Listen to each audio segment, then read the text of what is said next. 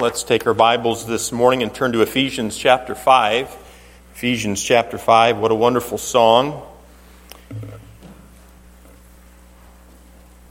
I don't know where you're at this morning. I don't know uh, that where you may find yourself, the situations of life, where God has you in your walk with Him. And uh, what a wonderful message uh, through song this morning. One of the, I think, as I, as I was uh, listening to Rachel sing and thinking about what was going to be preached this morning in the passage, uh, my heart was overjoyed uh, with the Word of God. As your pastor, one of the things a pastor, one of the roles of a pastor is to shepherd the flock. And uh, sometimes, as a pastor shepherding the flock, you find sheep that are hurt um, sometimes sheep have been maimed. Sometimes sheep have gone astray and there's confusion. Um, sometimes uh, sheep have been abused. Sometimes sheep hurt one another. Uh, sometimes sheep are sick. And, uh, and so, as a pastor, you bear one of the roles of a pastor is to bear one another's burdens. That's the role of all of ours, by the way, to bear ye one another's burdens and so fulfill ye the law of Christ. But as a pastor, sometimes it can become overwhelming. I heard one pastor tell me, he said, Seth, beware of the Messiah complex, where you take everybody's burdens upon yourself like you're the Lord and like you can handle it because you can't. Um, it's not been that long ago, probably about a week ago, a little more than that. Uh, my wife and I were driving along with our family, and some news came to me of one of the congregation going through a trial, and and uh, my wife could tell my blood pressure was going up by the mile as we drove along, and uh, and I was, and she knows me well. I was I was in my head going through all these different scenarios of what could have been done differently to spare this, and what they were going to do from here on out and uh, what were some of the options and was there anything that I could do to fix the problem or help remedy the, the, the situation. And um, the thing I love about this passage from a pastor's perspective is Paul writes to the church at Ephesus. He's really laid out for them and he's talking to them about their walk. He's told them to walk worthy of the unity of the Spirit. He's told them not to walk worldly like other Gentiles walk. He's told them to follow God. And uh, when I preach a message like that, follow God, it's a bit overwhelming, isn't it? Follow God. Um, I mean, you can do, just just follow God. That's easy, isn't it? it's not easy at all. And of course, we looked in that passage in chapter, uh, uh, what was it, five. Uh, he told us what that looks like, and he told us it, it was to um, love like Christ loves, walk in love. And he told us to, uh, to uh, uh, walk in the light. Don't walk in darkness. You were darkness, but you walk in the light. And he said, uh, Walk circumspectly, not as fools, walk wisely. Well, we can hear all those things, and I can preach those things, and I love to preach those things. They're, if we'll walk that way, it leads to a life that is blessed by God and so it's wonderful to preach, but at the same time, uh, as I preach a message like that to the people that I love, I find myself, it's almost like it's a burden to some degree. Because if you don't do that, you're going to reap what you sow. And that's true for me as well.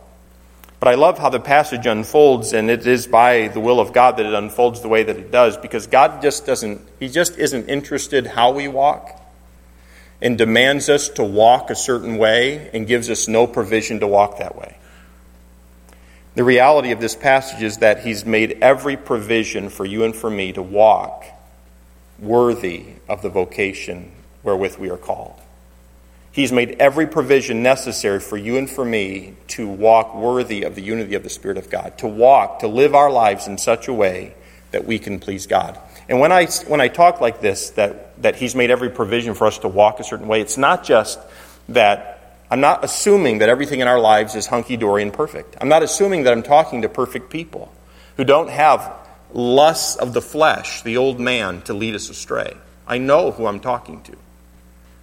When, I, when, when we talk and we read this passage about how we're to walk uh, in love and walk in light and walk wisely, I know, I know who we are. And he's reminded of us that, of that in Ephesians, the first three chapters. You were dead.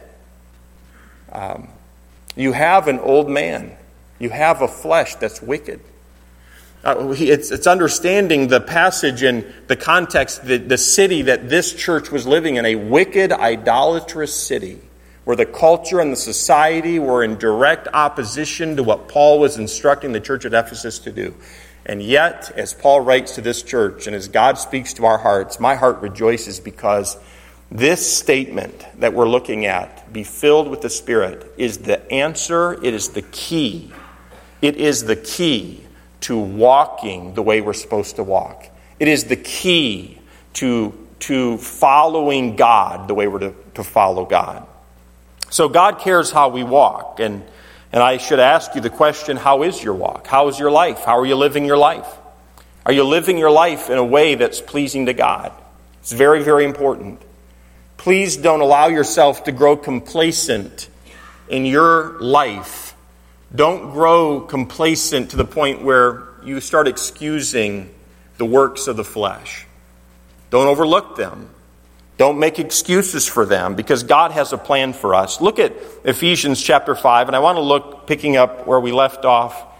Uh, we'll, we'll start reading in verse number 17. I'll read down through verse 21, um, and then we'll pray. He says in verse 17, Wherefore be ye not unwise, don't be mindless, don't go through life you know, just we're going to set aside the cares of this life, and, and so we're just going to stop thinking altogether. We're just going to go with the flow. Don't do that, he says, but understanding what the will of the Lord is. And this isn't just who God wants us to be, this is a how to be who God wants you to be. Verse 18. And be not drunk with wine, wherein is excess but be filled with the Spirit. And then there are three evidences he gives in verse 19, 20, and 21 of someone who is filled with the Spirit. Look at verse 8, verse 19. He says, Speaking to yourselves in psalms and hymns and spiritual songs, singing and making melody in your heart to the Lord. He's talking about joy there in verse 19. That's the first evidence. In verse 20 is the second evidence.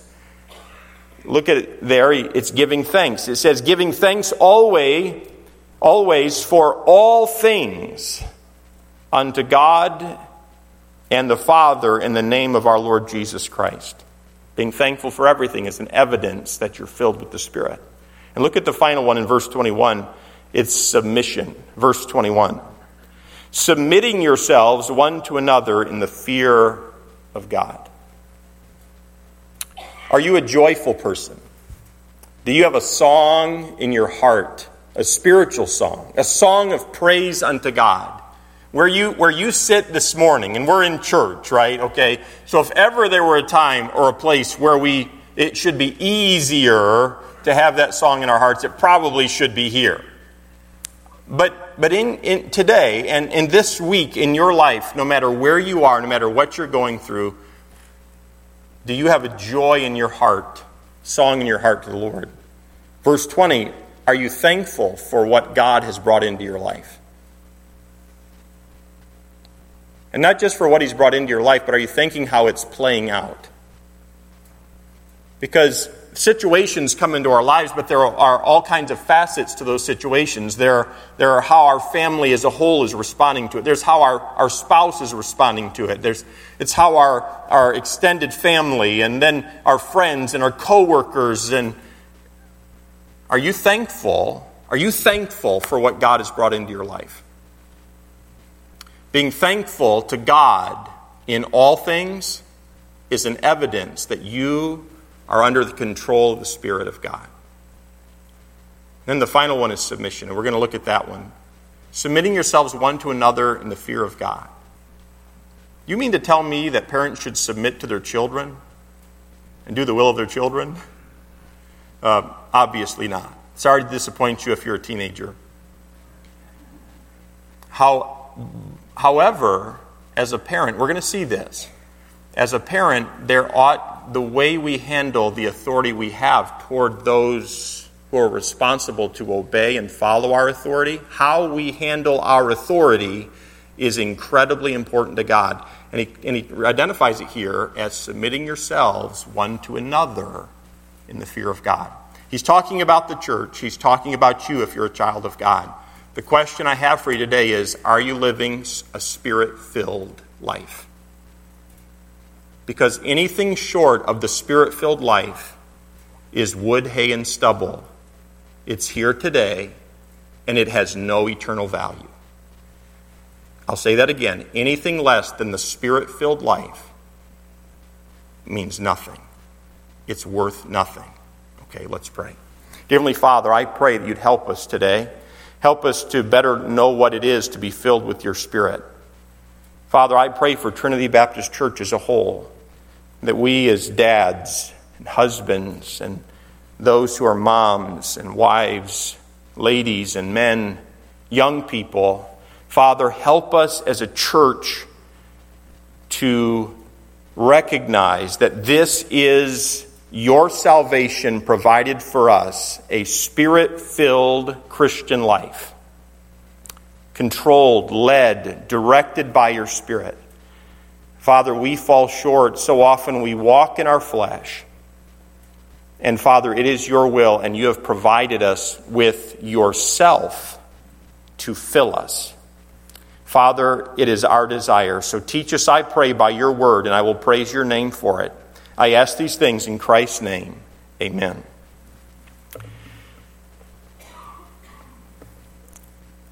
When you think about God's plan for your life, do you understand what it is? Do you know what God's plan for your life is? Are you in agreement with God's plan for your life? Do you know, do you know that sometimes, many times, God's plan for our lives are, are hard.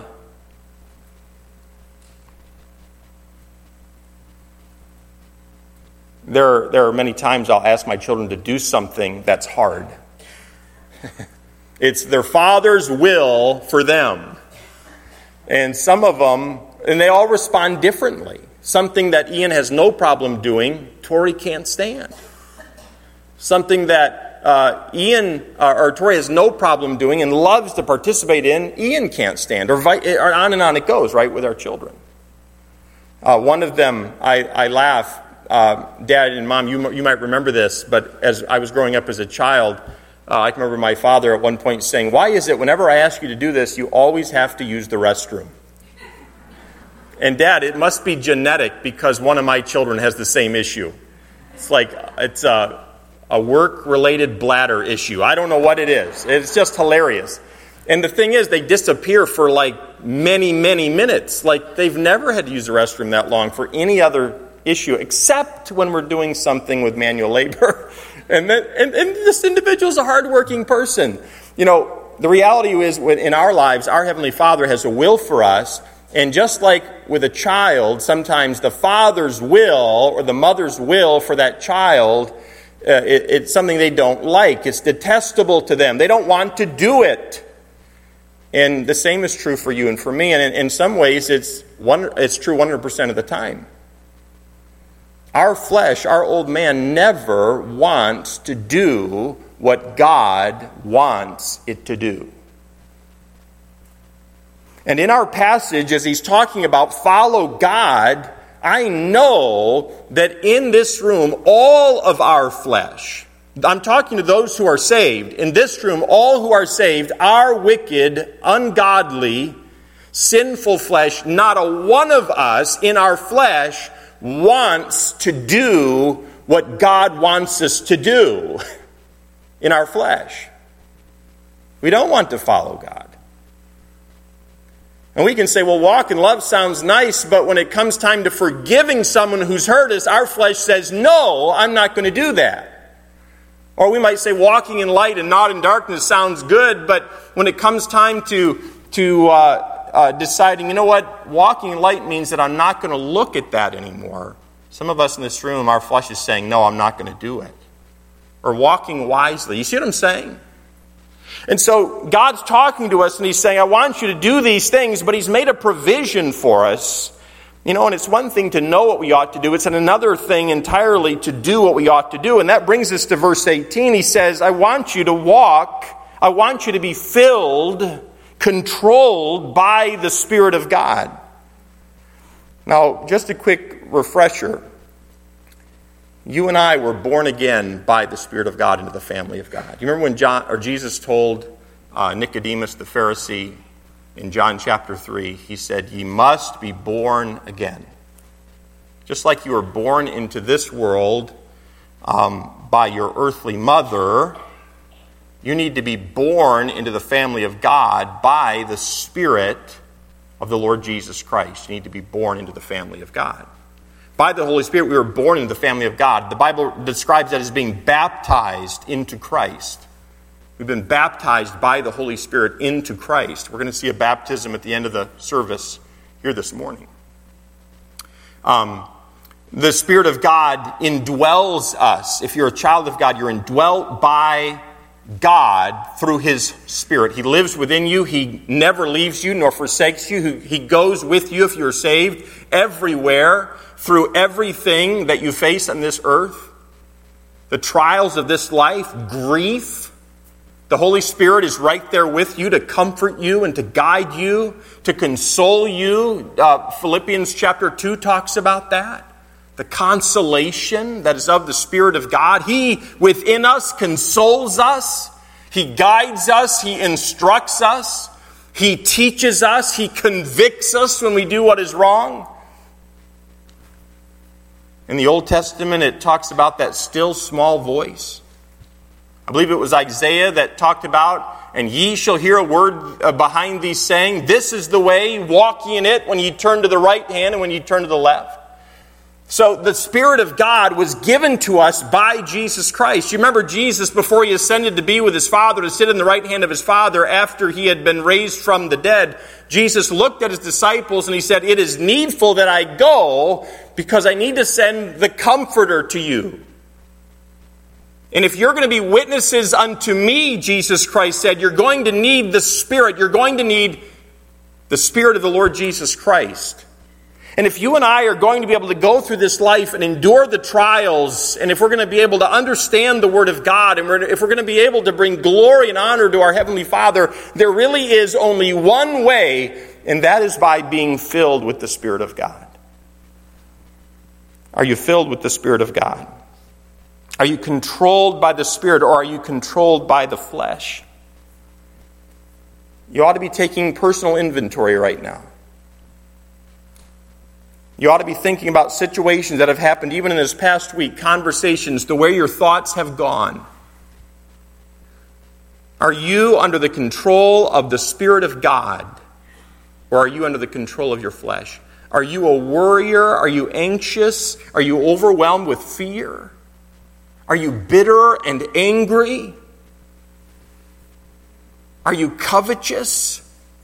Are you, are you full of lust and you think about these things all the time, whether it's stuff, events, things that God has not entrusted into your care? They don't belong to you, but you covet them and long for them and desire to have them.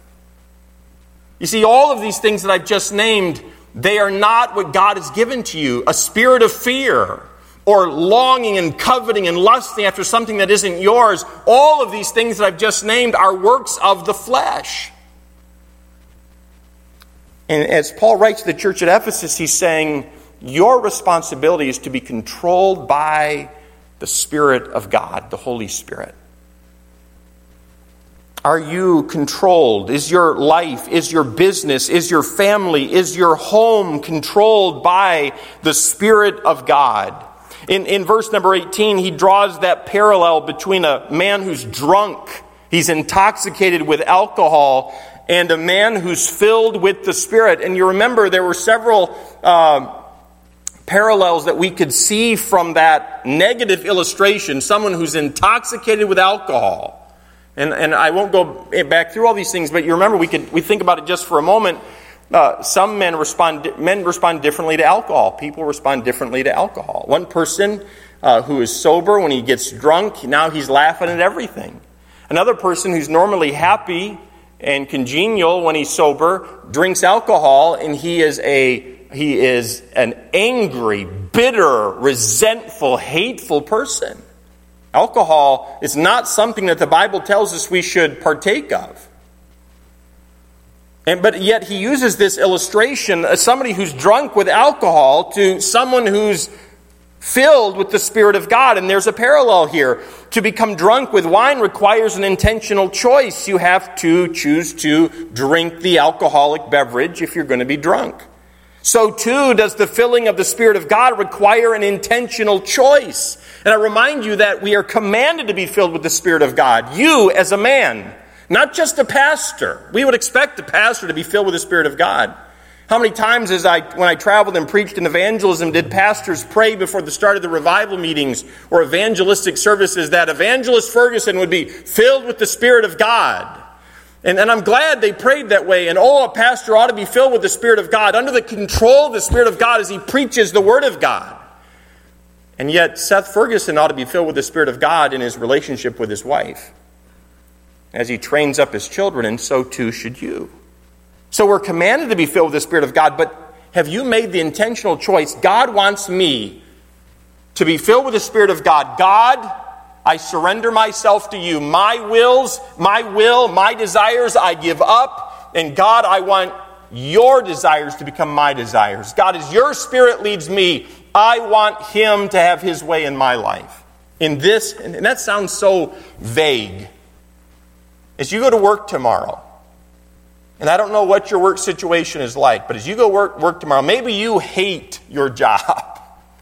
Or, or maybe you don't hate it, but it's just overwhelming. Or, or maybe for you, there are temptations in the workplace. There are some sincere temptations in the workplace. As you go to work tomorrow, you ought to pray, Lord, fill me with your spirit. Lord, I want you to guide and control me as I go through this day because the Spirit of God will give you joy as you face hardship in the workplace. He'll give you victory as you face temptation in the workplace, you see. This is very, very practical, but it's an intentional decision. You have to choose to be filled with the Spirit of God. Uh, I also noticed that the, the uh, parallel between being drunk with alcohol and being filled with the Spirit of God is that um, both individuals are under the authority of something else. The man who is drunk is under the authority of alcohol. So, too, is a person who's filled with the Spirit under the authority of the Holy Spirit of God. They're under the control of. But I also noticed the third part, and that was that the control of alcohol is temporal or temporary. You have to keep drinking alcohol if you want to stay drunk with alcohol. Sometimes people drink alcohol so that they'll forget the trials that they're going through. Um, life is too hard, they say. And so they drink alcohol so they can get some relief. But ultimately, alcohol, it's only temporary. You've got to keep drinking it, and it, it eventually takes a person's life, can destroy a person's liver, and Maybe sometimes a person can be drunk and ultimately take somebody else's life. And a couple of weeks ago, I read you all kinds of statistics about the death that is caused by alcohol in the United States of America. But just like someone has to be under the control of alcohol, you have to continue to drink it. So, too, to be under the control of the Spirit of God, you have to continue to submit yourself to the Spirit of God. You have to say yes to Him. Now, we could look at other passages here, and we already have in Ephesians chapter 4. He said, And grieve not the Spirit of God. It's possible for me to hurt the Spirit of God, to hurt God, to cause Him grief. This past Thursday, my wife and I and the two girls went down to Indiana, and I preached at a church in Anderson, Indiana, on that passage in Ephesians chapter 4 about grieving the Spirit of God. And one of the ladies who was in that church service, 31 year old lady, her, her husband had been killed in a plane crash not long ago. And as she pondered the grief that she had endured in the loss of her husband, she connected that grief to the grief that God has, that the Spirit of God has within us when we choose to grieve Him and say no to Him and say yes to our ungodly flesh. And I thought that was a very uh, uh, proper application.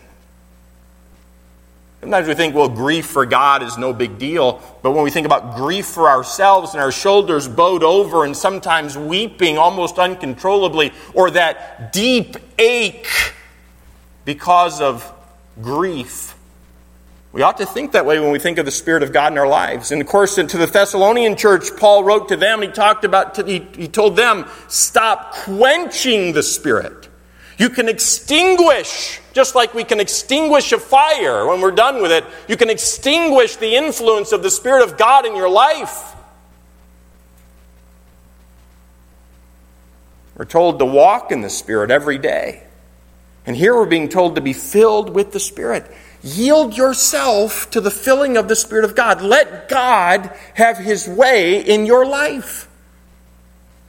Sometimes when, when hardship comes into our lives, we just kind of uh, fold up like a cheap tent, you know, and we just want to, we just kind of want to be miserable. Maybe you're not like that, but some people are. You know, just let me mope around in my self pity. I just need some time to just be grumpy and complain and moan. And, and, and I'm, not, I'm not making light of the trials that we go through, they're significant. But there's an option to that. Just folding up and, and just, there's an option to that, and that's be filled with the Spirit of God. Sometimes people get all upset with a trial. And some of us respond in anger, intense, rage.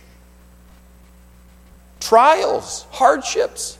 We all respond differently. And here's, here's the point of this passage some of us, whether we're blower uppers and we're causing destruction at home, and not just on the physical property, but on those we live with, or whether we we just kind of crumple up and we go into a depression that lasts for days or weeks or even months, or however, whatever, whatever your makeup is, the decision is distinctly different. Either I can sow to the flesh, I can respond to the trial, I can respond to life in the flesh or I can respond to life in the power of God, His Holy Spirit. In Galatians chapter 5, just a couple pages back in your Bibles, in Galatians chapter 5, Paul says the fruit of the Spirit is love, joy, long suffering, goodness, gentleness, meekness, temperance. Against such there is no law. Listen, there's no law against what the Spirit of God, God's law, there is no law against what the Spirit of God produces. As, as a, and let me talk to you dads for just a few moments. As a dad, and you have children, and some of you have children in the home like I do, and some of your children are outside of the home, but you have a, still, fathers, you have a tremendous influence in the lives of your children. We love our children. We long for our children to succeed. We long, if we love God and know God's word and believe what God says, we long for our children to follow God. And you know what our children need to see through us? They need to see the Lord Jesus Christ. They need to see His righteousness. They need to see His goodness. They're going to see us sometimes fall along the way because we're people, we're men. I'm not asking for perfection. God's not asking for perfection. He knoweth our frame, He knows who we are. But He's made a provision for us to follow God. And the provision is Himself. As I was studying even this week and I was thinking about this passage, I was thinking about our inheritance, the inheritance that we have. You know what our inheritance really is? We could talk about eternal life. We could talk about light. We could talk about truth. We could talk about victory. You know what our, you know what our inheritance really is? And it struck me this week for the first time in my life. You know what it is? Our inheritance is God. He is the truth. He is life. He is victory. Our inheritance is God, and He lives within us. It's, it's, it should be no surprise to us that in the New Jerusalem someday it's called the City of God. And he, there's no need of the sun there because he is the light that illuminates that city. And it is his temple. And we will worship him for all of eternity. Our inheritance is God, and he has given himself to us by his Holy Spirit. You know, this, this command in, in verse 18 to be filled with the Spirit, it's not a request. God expects us to, to do it. And I'll say it again anything less than being filled with the Spirit is the work of the flesh. It's a command, it's not a request. Be ye filled with the Spirit. It's plural. Everybody who's saved is commanded to be filled with the Spirit of God. We're to keep on being filled. We don't just get filled one time, we get saved one time. His Spirit lives within us, He indwells us, and He le- never leaves us. If, you're, if, if a person receives Christ, they're saved, they have eternal life. And how long does eternal life last? It lasts forever. But being filled with the Spirit of God is something that first we have to come to the understanding that, that we need it, that God commands it. And then we have to submit ourselves to it and say, God, not my way, but thine be done. Lord, have your way in my life. We need to keep on being filled with the Spirit of God. It's also something we don't fill ourselves. I don't get down on my knees in the morning and say, I'm going to be here for the next 30 seconds because I'm going to fill myself with the Spirit of God. No, no. No, none of us can fill ourselves with the Spirit of God. The filling of the Spirit is God's response to a humble heart that says, Lord, not my will, but thine be done. The filling of the Spirit of God is, is God's response to a humble heart that says, God, show me your word and show me your will. What is it that you want for my life? The, a person who, who says, you know what, this is the way my family's going to live, this is what we're going to do, this is how we're going to serve God, and it's good enough, and it's better than those people, and it's better than those people, and God's better be happy with it. That person's not filled with the Spirit of God. They're just doing their best, which may be admirable. The filling of the Spirit comes to someone with a humble heart. It's something we don't do, it's something that God does. Now, I want to give you three evidences, and we'll be done this morning, that someone is filled with the Spirit of God. Because we could all leave here this morning, and many of us here this morning would say, Seth, I am a child of God. I am indwelt by the Spirit of God, but how do I know if I'm filled with the Spirit of God? How do I know if I'm walking in the Spirit? How does a saved person know if they're walking in the Spirit or not? And, and can I say this too before I move on? If, if you've never received Jesus Christ as your personal Savior, you've never been born again by the Spirit of God, you may be a good person. You may be a religious person. You may be a disciplined person. But remember what Jesus said to Nicodemus, a very religious and for all practical purposes, a good person. Jesus said, Ye must be born again. You need to be born into the family of God. Uh, and, and, and, if you've never received Jesus Christ as your personal Savior, you need to be born again. You need to receive Christ as your personal Savior. Pray and ask God. Put your confidence in Him to save you from your sin. Don't put your confidence to save yourself in your religion, in your discipline, in, in, in, in your works, in, in this church, in me. I can't save you, but God will save you through his Son, Jesus Christ. Believe upon the Lord Jesus Christ and be saved. Okay, you can be saved. But if you're not saved, you cannot be filled with the Spirit of God. If you are saved, you're indwelt by the Spirit of God. He wants to live his life through you. What are three evidences that a person is filled with the Spirit of God? First of all, a person who is filled with the Spirit of God is joyful in their heart to the Lord. They're joyful in their heart to the Lord. Look at verse number 19. He says, Speaking to yourselves in psalms and hymns and spiritual songs, singing and making melody in your heart to the Lord. I don't know what kind of music you listen to, but this is a wonderful passage to think through when, um, when you're thinking about your life and whether your life is bringing glory and honor to God. Our music, the music of a child of God, ought to be spiritual. Now, in some sense, all music is spiritual, okay? Um, there, are, there is music that spiritually can glorify Satan, and honor Satan. There is music that can spiritually honor and glorify immorality or alcohol or sin. There's music like that, okay. There's also music that is spiritual in the sense that it brings honor, it honors and glorifies and brings praise God. Now, some of us in this room are newly saved, okay? You, when I say Christian music, you, you look at me and say, What do you mean? What do you mean Christian music? And you might think of a radio station or something like that. A person who's filled with the Spirit of God from their heart sings and brings glory and praise to God with a joyful noise by the music that we sing. You know, God wants our entire lives to bring Him honor. God wants our entire lives to bring Him glory. Our music ought to bring Him honor and glory as well. Music that brings God glory is a product of a joyful heart. It's, it's the product of a joyful heart of a believer that's filled with the Spirit of God. Look there in verse number 19. Look here in verse number 19. He, he mentions psalms, hymns, spiritual songs.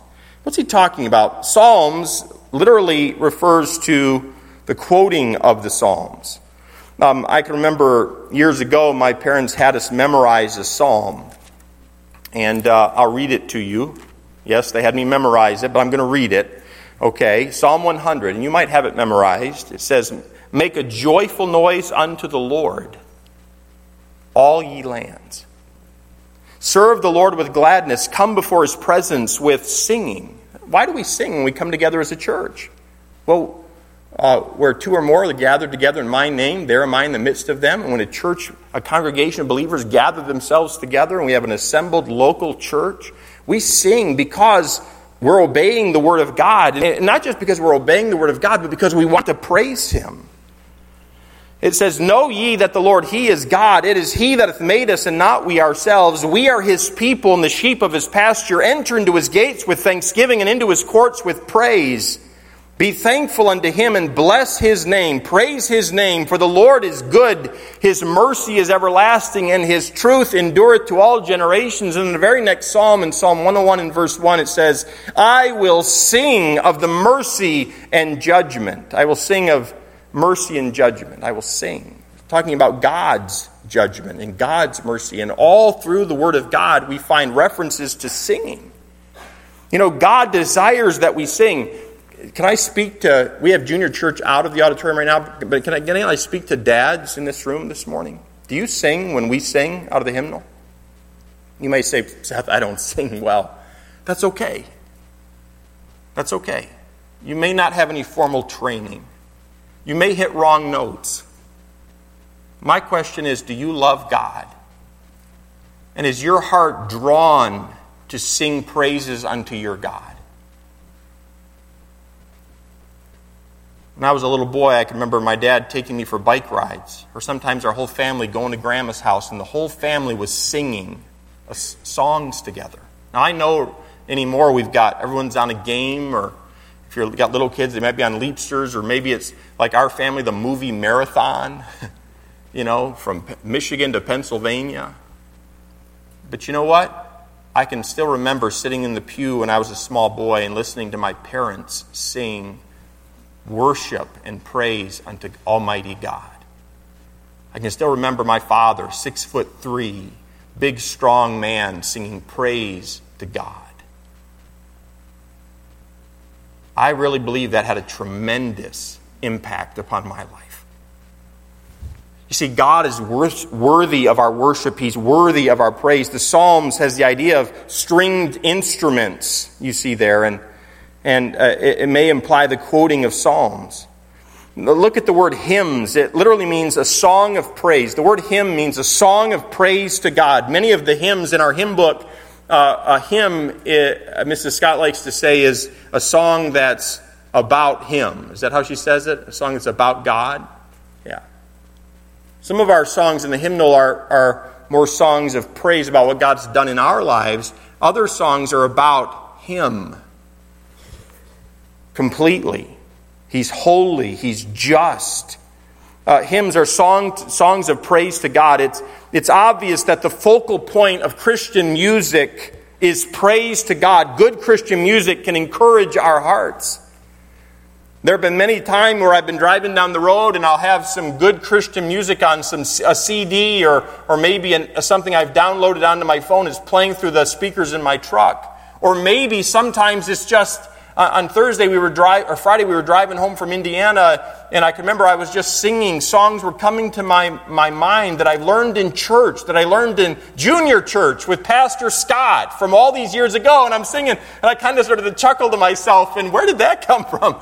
I haven't sung that in a good 20 years or more. Carrie, you probably sung some of those songs.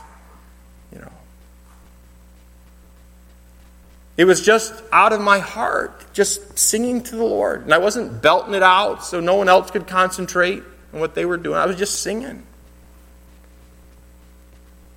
Spiritual songs, he says there in, in verse number 19. Christian music is spiritual and distinctly different from carnal music, worldly music, fleshly music. There's certain music that moves us in our flesh. There's certain music that we could listen to that could make us angry or make us feel sensual. There's certain music like that that's designed intentionally that way.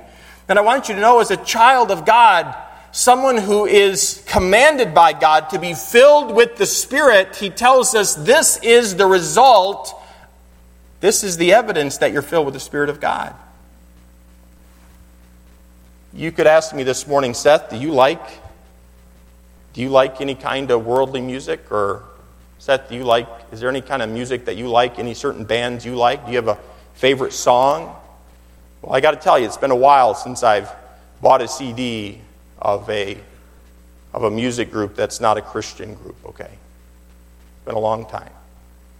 But if you were to ask me, Seth, do you do you like and you could name groups You'd have to go back a little while because I'm a little out of, out of touch. But between you and me, yeah. Yeah.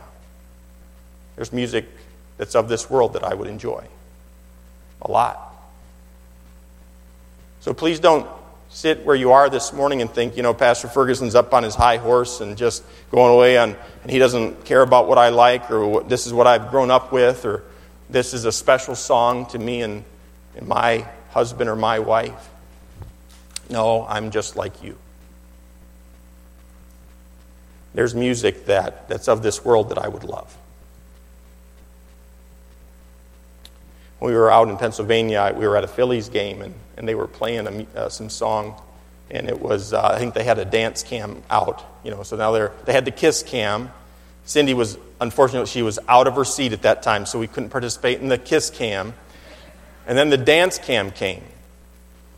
And, uh, you know, basically what that means is everybody who wants to get on camera makes an absolute fool out of themselves so they can get on camera, okay? But they were playing some sort of song. And you know what? My flesh is just like yours.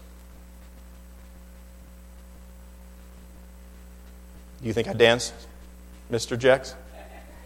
No, I didn't. I didn't dance. Some of you are, what's coming next? I didn't dance. But you know what? What I'm telling you is there is worldly music that's of this world that appeals to our flesh, and you need to be able to tell the difference between the two. Okay?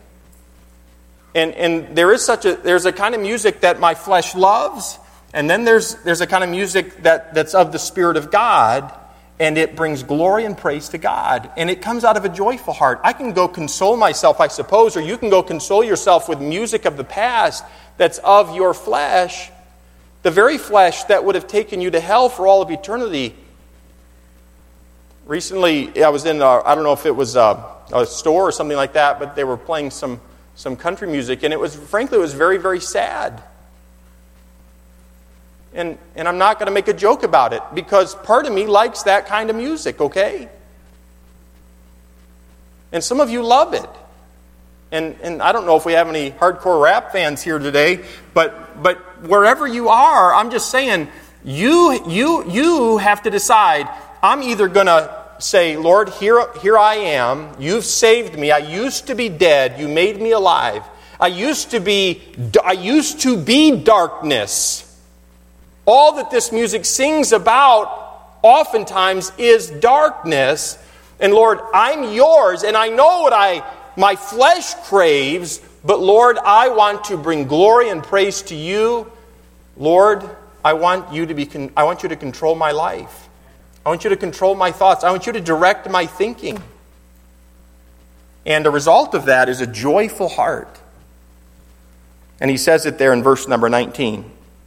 So the spirit filled Christian song comes from God, a song he could never sing apart from God. Uh, look at the second uh, evidence, and that's, and that's in verse number 20. The person who is filled with the Spirit of God is going to be thankful unto God for all things. He's going to be thankful to God for all things. all things? Really?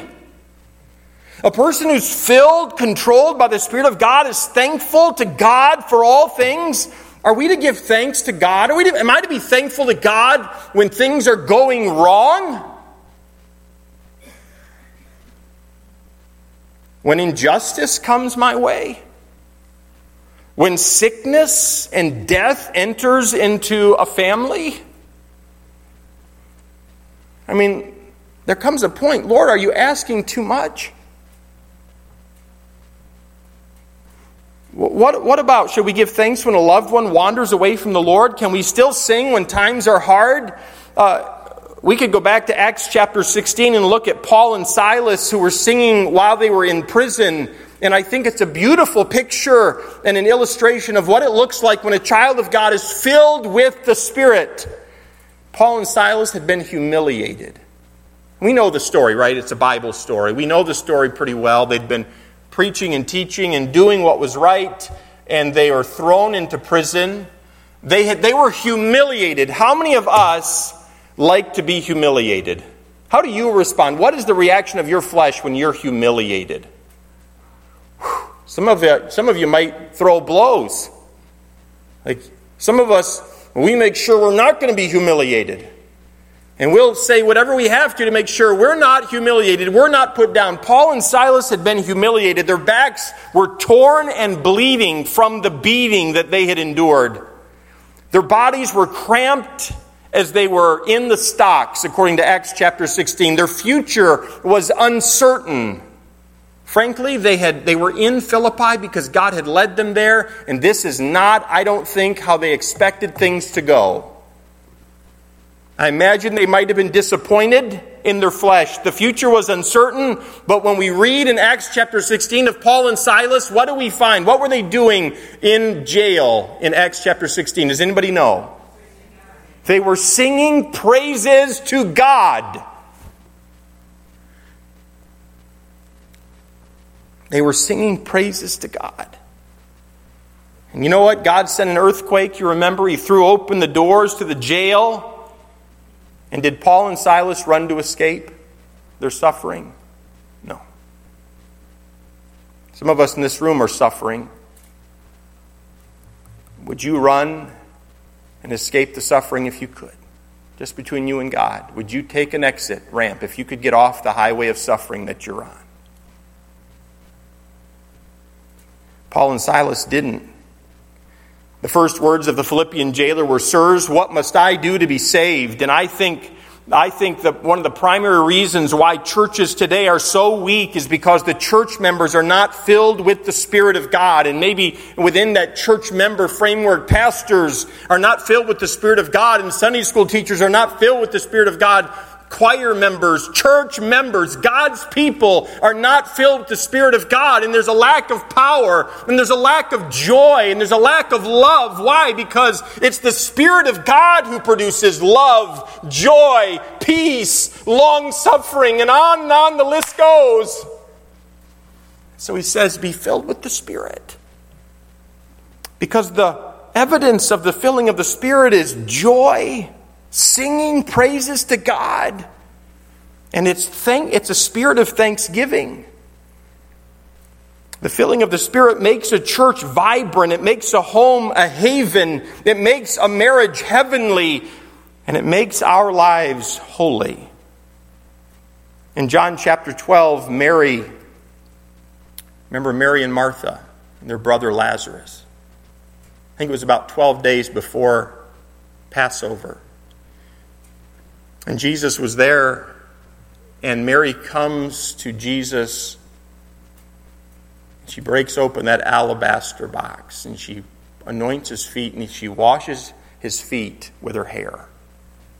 And Judas Iscariot, the one who betrayed Jesus Christ, in indignation says, Well, what is she doing? This could have been used to help the poor. When the Bible actually tells us what his motives were, he wanted it for himself.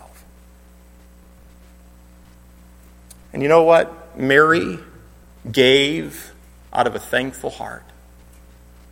You know that, that, that giving is a result of th- a thankful heart? And a spirit of thanksgiving is a result of the filling of the Spirit of God. Some of us are not thankful, and you know why? Because we are in our flesh. You say, No, it's not because I'm in my flesh, Pastor. It's because it's because of this sickness that's in my home. Pastor, it's because of the finances uh, in our home. It, Pastor, it's because of the ministry. It's because of this. It's because of that. It's because of my job. It's, it's because of the, our society. That's the reason I'm not thankful, Pastor. No, no, no, no. The reason we're not thankful sometimes, and I can be the chief of an unthankful spirit. The reason we're unthankful sometimes is not because of our circumstances, it's because we're not under the control of the Spirit of God in our lives. A heart that is genuinely thankful is produced by the Spirit of God. There's a, a young couple in our church, Jeremy and Jamie, and they're a wonderful young couple. If you haven't gotten to meet them, you should. And a few weeks ago, maybe a month ago, we were talking about some things. And I, Cindy and I asked them how they'd come to Trinity, and, and uh, they, were, they were naming some of you in this room. And uh, they were saying how kind and loving Trinity Baptist Church is. And they're here today. And they were talking about how people had reached out to them and how they'd been friendly. You all had loved them and been friendly and kind to them. And they named some of you. And what they didn't, didn't know and what I didn't tell them was several of the people that they named in this church, some of you are in this room, several of you who were so kind and loving to them are going through some tremendous personal hardships in your lives. And as they sat there with us, and we had a great time together, and they sat with us and they talked about you and your kindness and your love to them, I just kind of sat there. And in my mind, I was thinking, she's losing her mom. That lady's losing her mom. Her mom's dying. And that man's wife is suffering physically tremendously, and yet you're here anyway. And you're loving one another, and you're, you have this joy in the Spirit. You have a thankful heart anyway. And you know what that's a result of? The filling of the Spirit of God. And as your pastor, my heart rejoiced. And you know what? I long, I long for us as a church. My desire for Trinity Baptist Church. What is my vision for Trinity Baptist Church? It's that we would be filled with the Spirit of God in the workplace, in your home, when you're here.